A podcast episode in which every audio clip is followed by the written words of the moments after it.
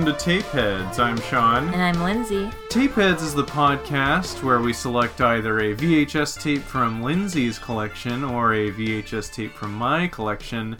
We watch it and then we talk about it. Sean, this was your week, so what did we watch?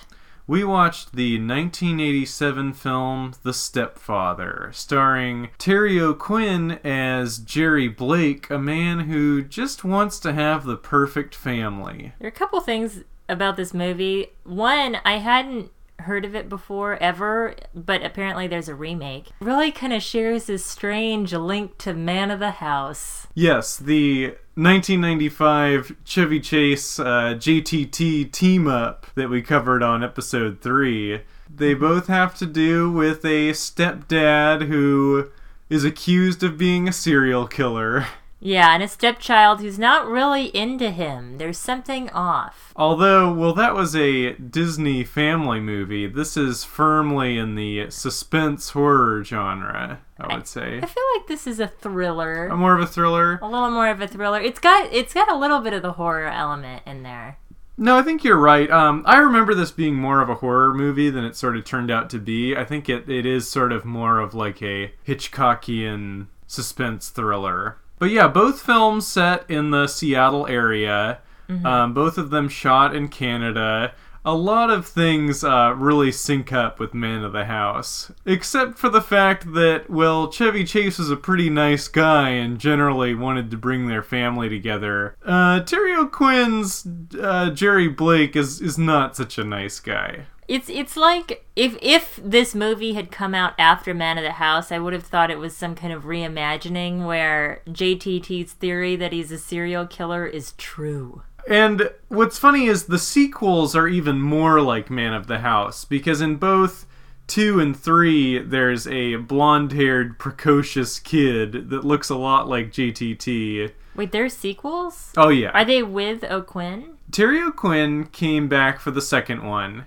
Actually, I may not have ever found out about this movie had it not been for the sequels, because I remember being in the fourth grade, and uh, there was this kid in my class who was kind of from the wrong side of the tracks, but uh, but he, he was a he was a nice kid.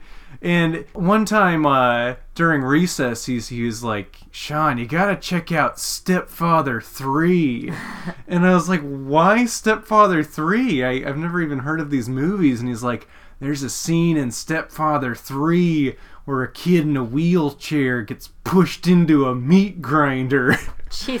so, what is the accent that your friend has? I don't know. He's kind of like a little Christian Slater. But anyway, I thought to myself, well, that, that's probably something I want to see.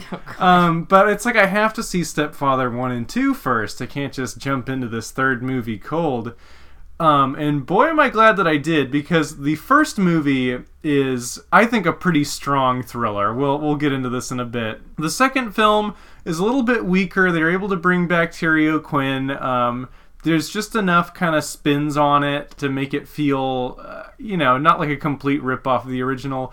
But the third movie, the one that uh, I had wanted to see this whole time, is terrible. It opens with uh, they couldn't get Terry O'Quinn back. It was a direct to cable sequel. And while there is a little kid in a wheelchair in it, he does not get pushed into a meat grinder. Uh, although he does at one point rise from his wheelchair to push somebody else into a meat grinder. So that was lost in oh. translation.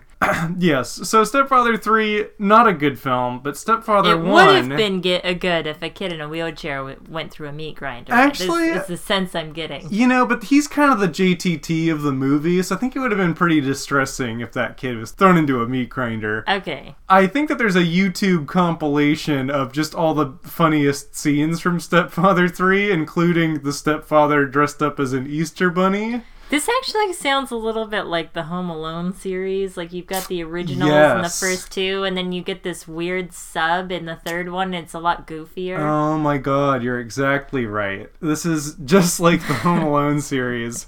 One is a classic, two is a borderline remake, but they still brought back the main attraction, and then three is just a terrible, terrible mess. So there were some trailers on this VHS. There Um, were. This was a VHS that I acquired some time ago um, when all that video in Visalia, California was closing down. Um, and I swooped up this uh, first edition, I believe, copy of The Stepfather. It seems pretty old. It seems like it could have been out of the 80s. These are some of the most dated trailers we've seen on the podcast. We kick things off with a movie called A Man in Love. Which no one appear- apparently knows about because I tried Googling it and I couldn't even find the movie in the first page of the results, and I had to change my Google search for a Man in Love movie. Yeah, this is a very odd film. Um, I don't know why it's put on the Stepfather VHS tape. It has some recognizable people in it, like Jamie Lee Curtis. Mm-hmm. But it's sort of like a romantic drama. It's a romantic drama where this guy's going through a midlife crisis and he's got two women that he's in love with, and why can't you just love more than one person? But then the women are upset at each other, and Yeah, it's kind of it seemed really dry for all the drama in it. yeah. It it seemed less like a chick flick and more like an artsy, sensitive dude flick, if such a thing exists. I don't know if that exists. I think it's more of like indulgent dude who wants to imagine having multiple women. Yes. Then we were treated to an ad for Embassy Home Video Reel Deals. Now, this was a treat to watch because, kind of like the 20th Century Fox selections, some of the most arbitrary random movies are shown in montage. For example, uh, Labyrinth, The Cotton Club, A Chorus Line, and The Graduate.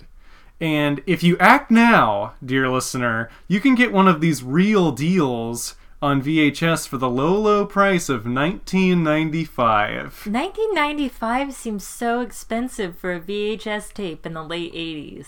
I mean, I think it makes sense because it was a new format. Like, do you remember how expensive DVDs were when they first came out? This is true, and Blu ray. I think the novelty of owning a movie and you can watch it whenever you want at your convenience, I feel like that still was a commodity in I won- 1987. I wonder too if they were still kind of resisting and trying to protect theater ticket sales. Yeah, that's a very good point too. It's sort of like a movie coming to VOD at the same time that it comes to theaters. There's a big markup for that. And then if you go all the way until after the credits, there's another hidden trailer, just as arbitrary.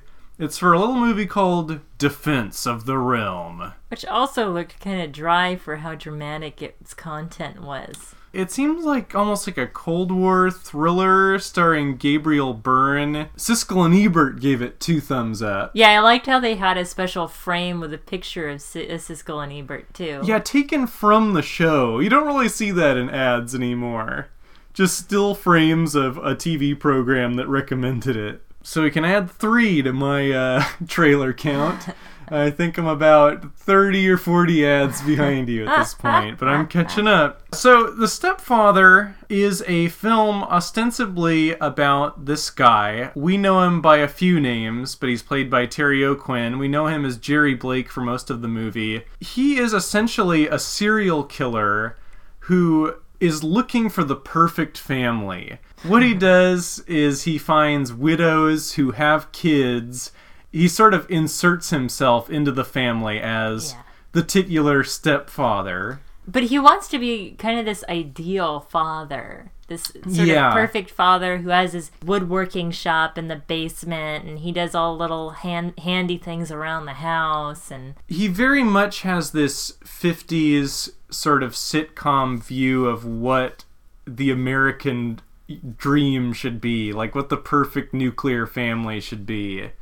And he's very critical of people that don't really share his belief in in the family and the importance of the family, and he sort of has this leave it to beaver sort of outlook on everything. As we see in the beginning of the film, it's a very strong opening. He has just killed his previous family, so there's no doubt about who this guy is. Basically, when things go south with his family, as they always do in this cycle, he and we're talking when they go south it's just that maybe people are angry and arguing and the kids aren't cooperating or something. Like it's not really that bad. When the perfect veneer is gone and it no longer feels like a perfect Yeah, and reality sets in. Yeah, when reality sets in, there's arguing. Um, his place as the head of the family or the man of the house, if you will, Might be questioned. might be questioned. He basically starts setting up another life. Um, and this is one of the most interesting facets of the movie to me, in this idea that he quits his job but continues to leave the house each day as if he's going to his job, but he's really getting on a ferry and setting up a new life in another Washington state town and finding a new kind of family to move in with. Mm-hmm. Terry O'Quinn's performance, I think I should just say at the top of this, is incredible. Like this is the this performance is what I always remember about this movie is just how committed he is and how kind of believable and at times kind of likable he is. Like you almost believe for a second that he really is this perfect father, even though you know exactly what he is. Yeah, because he, he has this infectious smile and he seems so caring and stuff, but then the darkness comes out. Yeah, and I guess Terry O'Quinn now is best known as playing John Locke on Lost, but growing up I always knew him as the stepfather. Did that kind of change your view of him when you were watching Lost? Were you just waiting for him to snap and start murdering people? Well, it definitely intrigued me. In I mean, he, that's sort of the most interesting character on that show, or at least the most enigmatic one, especially in the early seasons. And I feel I always had that thought in the back of my mind, like there's a reason they cast him for this role. Like there's something to this character because I feel like an actor like Terry O'Quinn, he's there because you're giving him something to chew on. You know, he's he's operating at a few different levels. Like one of my favorite scenes in this movie is uh, when he sort of forgets which personality he's supposed or whi- which person that he's supposed to be. He, Yeah, because he changes his in- identity entirely when he moves from it from the old family to a new family, and he's in this process with it, and his wife is starting to figure it out. His wife, played by Shelley Hack, he's on the phone trying to call his workplace to prove to her that he hasn't quit his job. No, really, he's going to work like he says he is, but then he can't finish the phone call because he's giving the wrong name. and that leads to the classic line, "Who am I here?"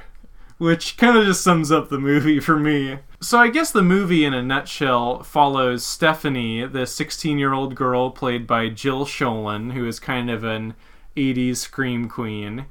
Um, she's very skeptical of this guy Jerry. It's um, just a year after her biological father passed away. Her mom has already remarried with this guy. She she's very skeptical of him. He seems like the toast of the town, this very successful real estate mm-hmm. agent, but she has a feeling there's more to the story. There's just something off, and she does not trust him. she's sort of acting out at school. She has a therapist that she's very close with that sort of in a way is encouraging her to sort of be skeptical of her stepdad. He kind of he tries to encourage her to connect with her stepdad too, but he he begins to recognize that there is genuinely something wrong with him. it's kind of interesting because like one of the things that she says in the movie is that her therapist is one of her best friends, which is interesting because her therapist is this like middle aged guy. Yeah, that relationship is very interesting. I think that all three of the lead performances, well, and the and the therapist are pretty strong. The mom, daughter, and Terry O'Quinn. I think that they're really believable as a family, and I think that the mom, uh, Shelley Hack, sort of portrays this um, vulnerability, and you can sort of see how someone like Jerry could kind of swoop in. Well, because I mean, imagine you lo- you lose your husband, you still have this daughter. She's in her uh, you know, she's in her teens, and maybe she's starting to act out before Terry O'Quinn even comes into her into their life, right? And so it's just like you want to do something, and you think, well, maybe she needs a father figure, and I need somebody to help me. So there, he gets to swoop in. And the other major character in all of this, sort of in a subplot all of his own, is the brother, technically the brother in law of Jerry. Basically, the brother of his previous wife, who he had killed at the He beginning of the movie. Yeah, at the beginning of the movie, by the way, you get to see him remove all of his facial hair and completely change his appearance so that he can start his new life. And he walks down, and there's just gore all through the living room and entryway to the house, and you see a dead child. It's a very strong opening for a number of reasons. One, just how shocking that crime Yeah. scene is. So, this is just how awful this man is. And two, because they could have just as easily sort of gone the rear window route where you're not sure if he's a bad guy or not. Mm-hmm. But I really like that you know right up front who this guy is, what his sort of process is. And it sort of raises the stakes because you know, like, once this family starts to fall apart, this is the fate that Yeah. awaits them. Well, you know he's a ticking time bomb. Yeah. But you bring up the brother, or I guess in this case, the brother-in-law, and I, I really don't feel like his character and his subplot was necessary. I think they could have changed up the movie a little bit, taken him out, and then written written in a little bit more with Stephanie. I mean, he's kind of like um in The Shining, the film, not the book. The Scatman Crothers character sort of has this whole subplot where he's trying to get to the Overlook Hotel to save the family. Yeah. And there's a lot of time spent on that, but Jack Nicholson just quickly kills him once he shows up. It's a very similar thing with this where it's kind of that false hope that someone is going to come to the rescue. This white knight is putting it all together. You know, this kind of vigilante who's going to figure out what's going on. And he comes so close, but no cigar. in, No uh, cigar. I think that it adds a little something to it. I like the idea that he's kind of this guy who had been bumming around Europe, he says, when his sister was killed, and now he's really taken it upon himself to track this guy down. It is a little hard to believe that no one has put this together. It seems so obvious, these clues that he's following, that, um, he has to be within a certain radius of, of Seattle to have set up this whole other life Yeah. well he seemed to just be going to work every day so there's definitely some holes in that but um i think it does sort of give you another little perspective outside of the family whether or not it would have i think it probably would have been about the same movie without his little subplot It's though just kind of weird because his subplot doesn't match in for like a couple of reasons. One, because they don't really develop his character so much, but you see development in the mother and the daughter.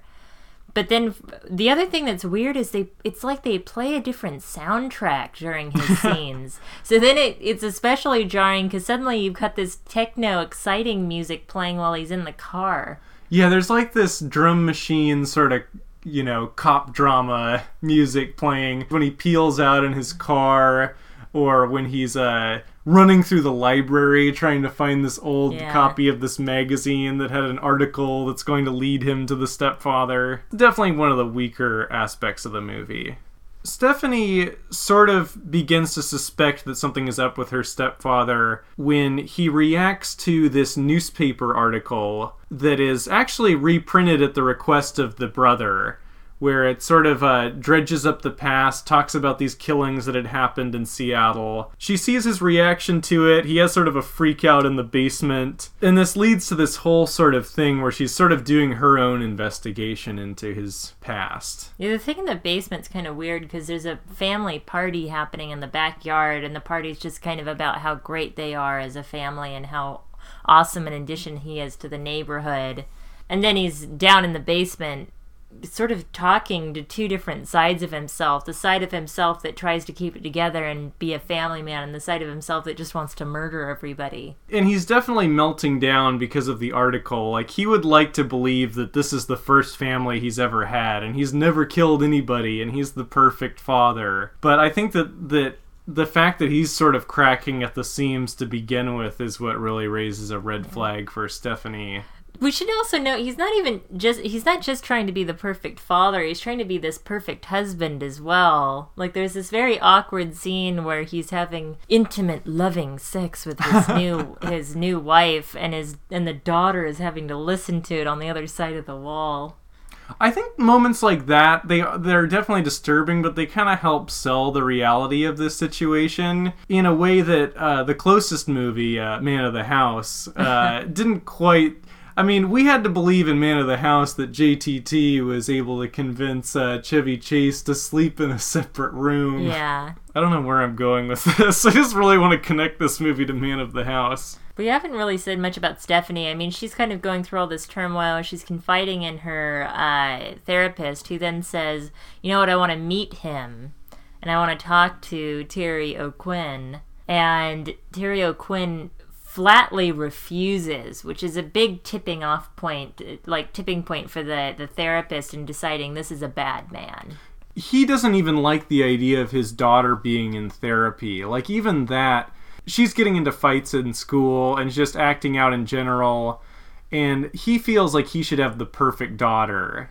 And I feel like the therapy is just another aspect of that, which leads to um, one of the more shocking scenes in the movie when finally the therapist just pretends to be a different person, sets up an appointment with Jerry, and checks out this house. Because Jerry's a real estate agent. He sort of gives this whole spiel about how he doesn't really care about the family. You know, just kind of trying to push Jerry's buttons a little bit he sort of flubs his story, and Jerry gets very suspicious and proceeds to brutally murder him with a 2x4. Which I thought was an overreaction. well, we gotta remember who this guy is. I mean, he Yeah. is a murderer at the end of the day. yeah, this guy seemed like a liar, so it made him suspicious. But at the and it did follow that article coming out, so it seemed like he thought that this was someone trying to catch him. You know, He But is usually time, very careful. Like, he is Yeah. usually very methodical and precise, and this seemed like more of like a crime of passion yeah. sort of thing. Well, and it's just so high risk. I mean, blood splatter. There was a lot of blood, and none of it leaked through this paper onto the white carpet somehow. he stages the murder, but it's like you had an appointment with this man. There's going to be a record of it somewhere, which there is. There's definitely a trail of breadcrumbs that Jerry leaves behind wherever he goes. I mean, there's magazine articles uh, that that the the brother-in-law is able to use, and he's not very good at covering his tracks, especially because he stays inside of the same state. But this is where, like, I don't, I, I really don't feel like, and I, I know you like the addition of the brother in law, but I kind of feel like he doesn't add much to it, and it's just a little bit of a distraction where they could have done more with the mother and Stephanie. Because, like, he's already on edge. He's already realizing he could get caught. He knows Stephanie has ordered a picture of uh, of him from the newspaper that printed that article. Yeah, I, I think another big part is just that it's pre-internet and it's Yeah. harder to really find out things about him. So he, but Stephanie's already on, kind of on the case.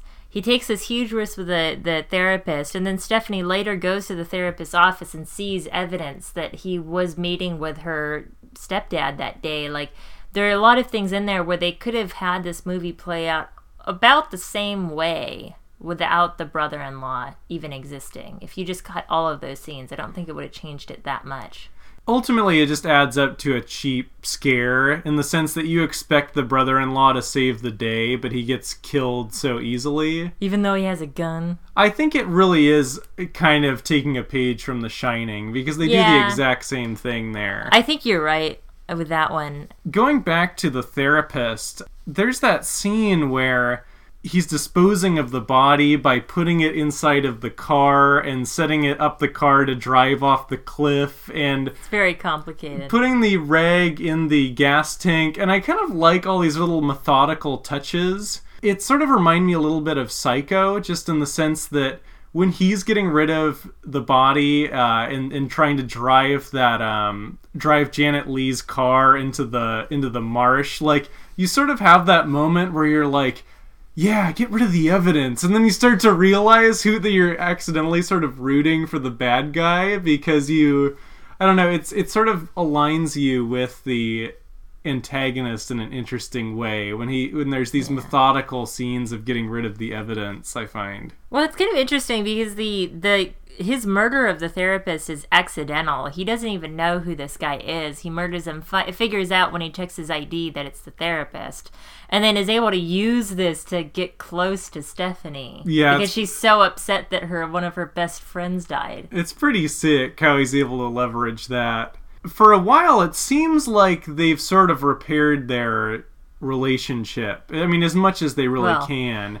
But then there's this thing with the boyfriend that's very interesting. Because there's she doesn't really have many friends because she was getting into big fights at school, but she has a girlfriend that she talks to on the phone, and there's this boy that she likes to walk home with.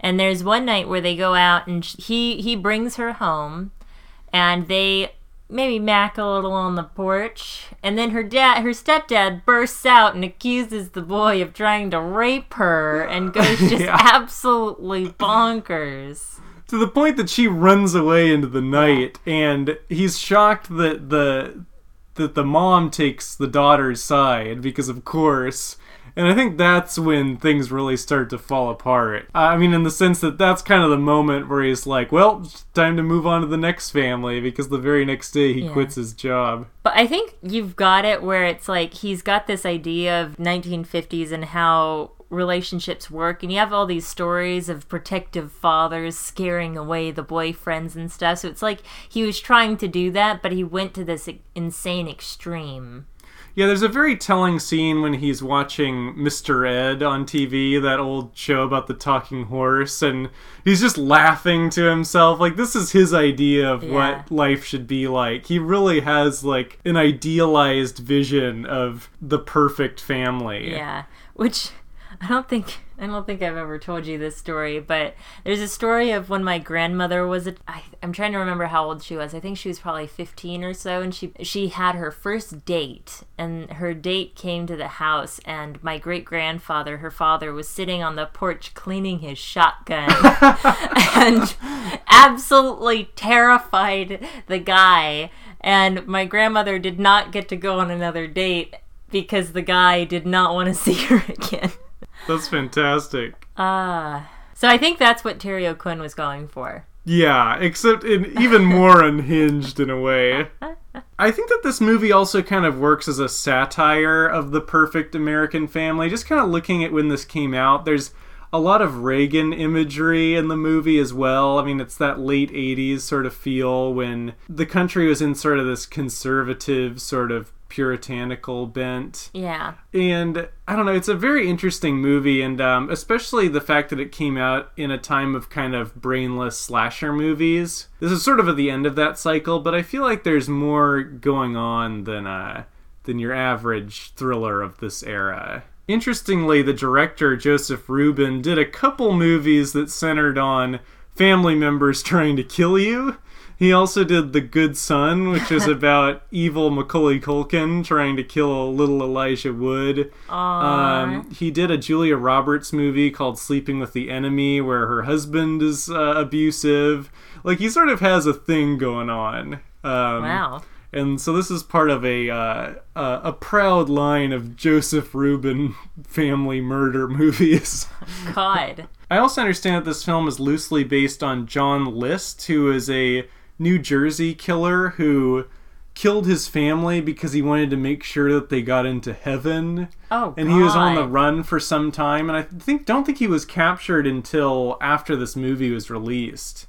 But I think that the um, screenwriter Donald Westlake based uh, sort of this story on that event, and uh, apparently also based the character of Stephanie on his own teenage stepdaughter, which is interesting for a number of reasons. Aw. Yeah, maybe a little bit because Stephanie's also naked in this movie. Yeah, and you, Gratuitously so. you had some thoughts about this. Yeah, I was actually very upset because she's pa- she's playing a 16 year old. She's very youthful looking, and it adds nothing. Like, there's literally no reason for them to show her naked. Like, you can show her going into a bathroom and g- getting in to take a shower or something, but they didn't have to show her ass and breasts and everything. Like, that was just because. Normally, I'm I'm in agreement with you on this. Normally, I don't really mind gratuitous nudity in like a cheesy '80s horror movie, but this is sort of up until that point. I feel like it had been really above all that, and And it- it- especially in the context of she's the 16 year old daughter of the or Yeah. stepdaughter of this killer. It did And seem a little odd. It's weird too because they make her feel like they make her feel like a character that is so young and innocent and vulnerable, and that's why you really feel for her. Like when you see in her room, she has like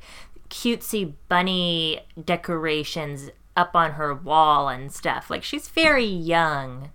So that's where it's kind of weird and it doesn't really fit in with the rest of the movie. It's that's where the other thing that was kind of weird. Like there was no sort of preamble to this because even the the sex scene that between her mom and stepfather is doesn't have really much nudity at all. Yeah, it's very tame. It's a really tame sex scene, so that's where it's so out of place. Like they could have showed her mom naked instead of her, but they chose to show her.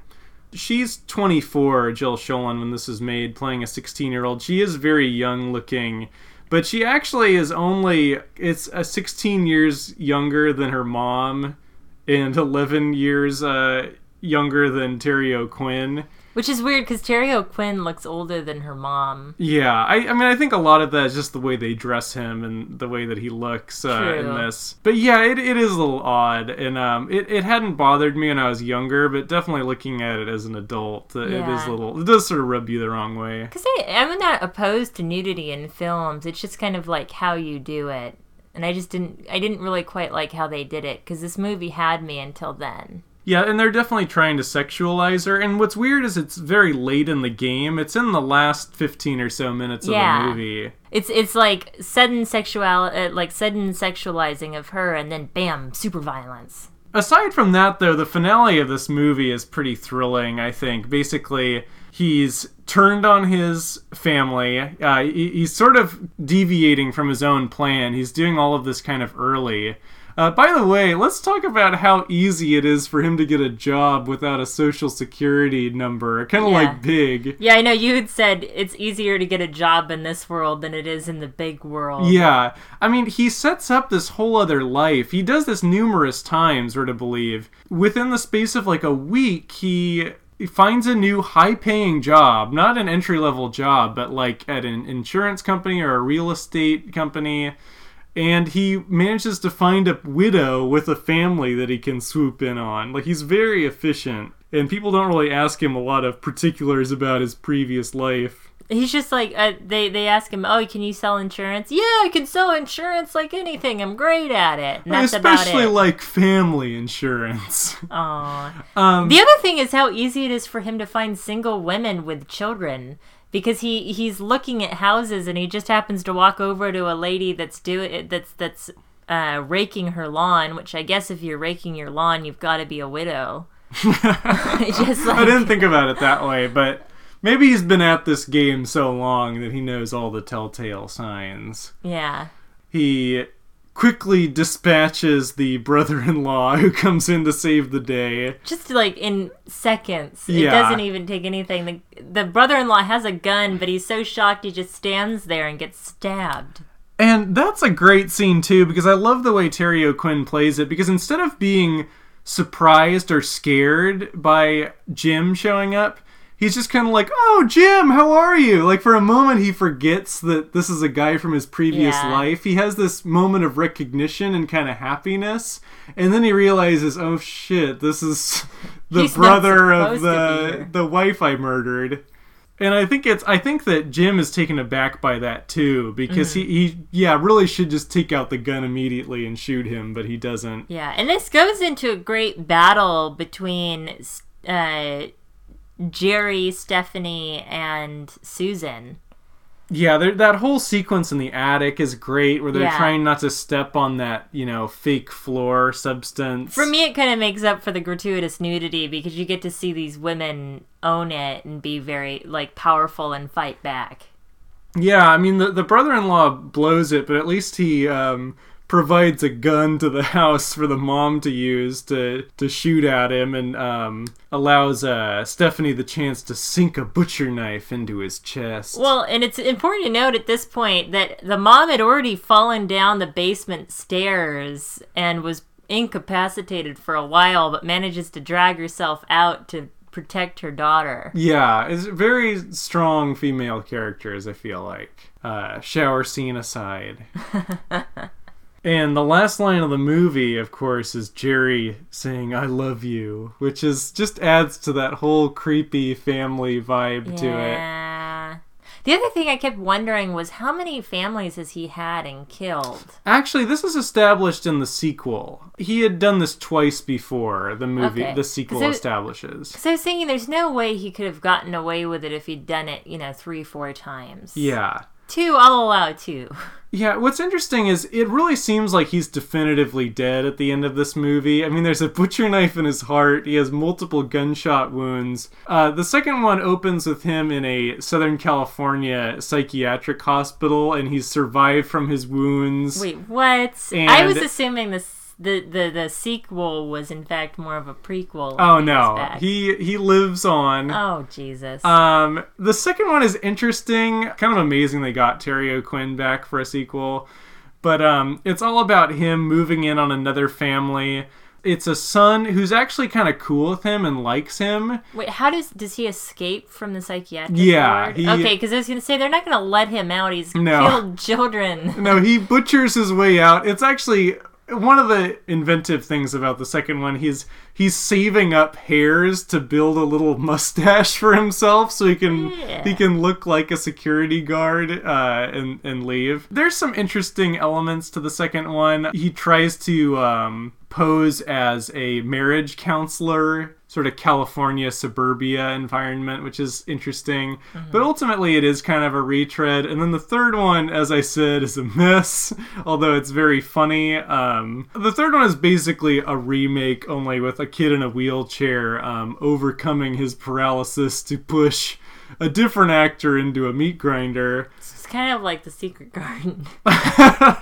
yes.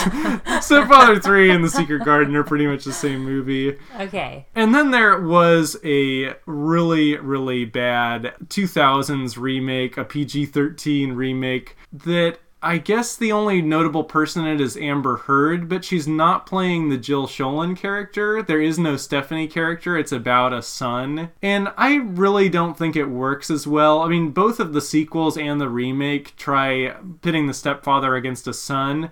For some reason, that dynamic is just not as interesting as the stepfather and daughter relationship. I don't yeah. know why, but it, it, it just doesn't have that same like tension. I know. There was a lot of tension in Man of the House. It's true, and their lives are in jeopardy in the last act of that movie. Yeah. One of the things I was thinking was it's yeah he sort of has that uh, woodworking area in the basement of each of his homes, but he builds this birdhouse uh, that they put up, and I, I kind of like how they take it down when the movie's over. You know he, they're done with him when they're using a saw to chop down the birdhouse that he had made. Yeah, there's definitely a sadness in that shot, just in the sense that to me that sort of symbolizes them giving up on ha- on recreating the family that they once had like it's you sort of have the feeling that they're just gonna have each other from now on and but i kind of think the to... movie's saying that's enough because it's interesting that they end in the backyard because the movie it, their their part of the movie the mother and daughter began in that backyard playing and having fun together until he came home. Yeah, just sort of having like a leaf fight. Yeah, and it was kind of disrupted by him, and so that's why I like that they end the movie there because it's kind of emphasizing that they really can do well together and be happy together. Yeah, I guess I guess all that I meant to say was that it's it's sort of sad in the sense that Susan really thought that she had found happiness again. She even has yeah. a speech at one point where she says she never thought that she'd love again, but then Jerry came in and was so perfect. And it's kind That's of true. like that has been denied, and they will forever have to live with this traumatic experience. I think it is a pretty strong ending, and it's a great image to end on. And again, I think it sort of suggests that this movie is a cut above some of its uh, competitors of the time. All right, Sean, this is your movie, so you get to go first. Do you buy it, rent it, or tape over it? I'm going to say rent it. I previously would have thought that I would say buy it, but I think that some elements of it haven't aged particularly well. I think that the some, some of the the soundtrack is a little questionable. Um, there's some plot holes here and there.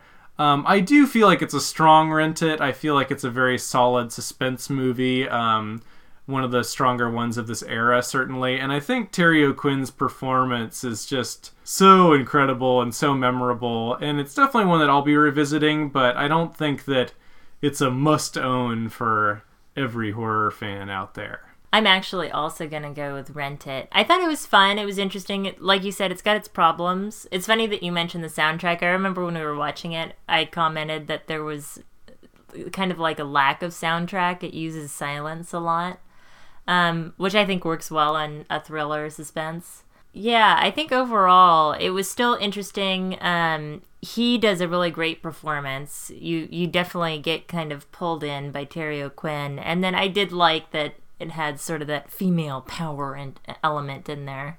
Interestingly, um, Jill Schoelen, after making this movie, co-starred with a young Brad Pitt in his first movie. Um, I think it's called Cutting Class or Cutting Classes, something like that.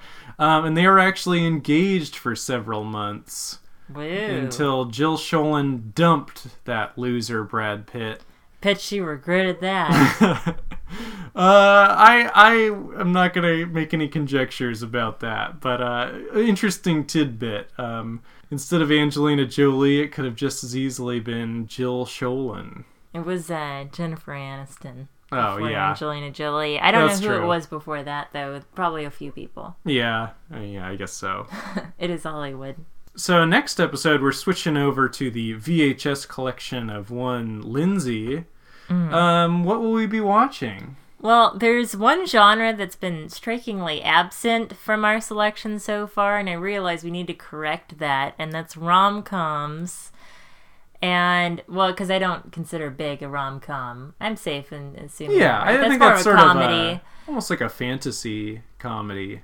But uh, my choice for next time is You've Got Mail, Oh, starring Meg Ryan and Tom Hanks, the classic duo. Now, Lindsay, why did you choose this over Sleepless in Seattle or Joe versus the Volcano, one of their other team ups? Oh, Joe versus the volcano. No, um, I chose this one over Sleepless in Seattle just because I happen to like it more. Personally, I like Sleepless Sleepless in Seattle, but I think You've Got Mail is more fun. It's a little bit more fun to rewatch because it's got a little bit. It's it's a little bit more relatable than Sleepless in Seattle. But we can talk about it more in the episode. All right, sounds good. I'd like to thank Will Price for use of his song Mandatory Groove. You can find more of Will's music at soundcloud.com slash gargantuan. You can find more information about us and our other episodes on tapeheadspodcast.com. You can also contact us if you have any questions at tapeheadspodcast at gmail.com. And we'd love to hear any feedback or see some ratings on iTunes. That's it for Tapeheads. I'm Sean. And I'm Lindsay. Until next time.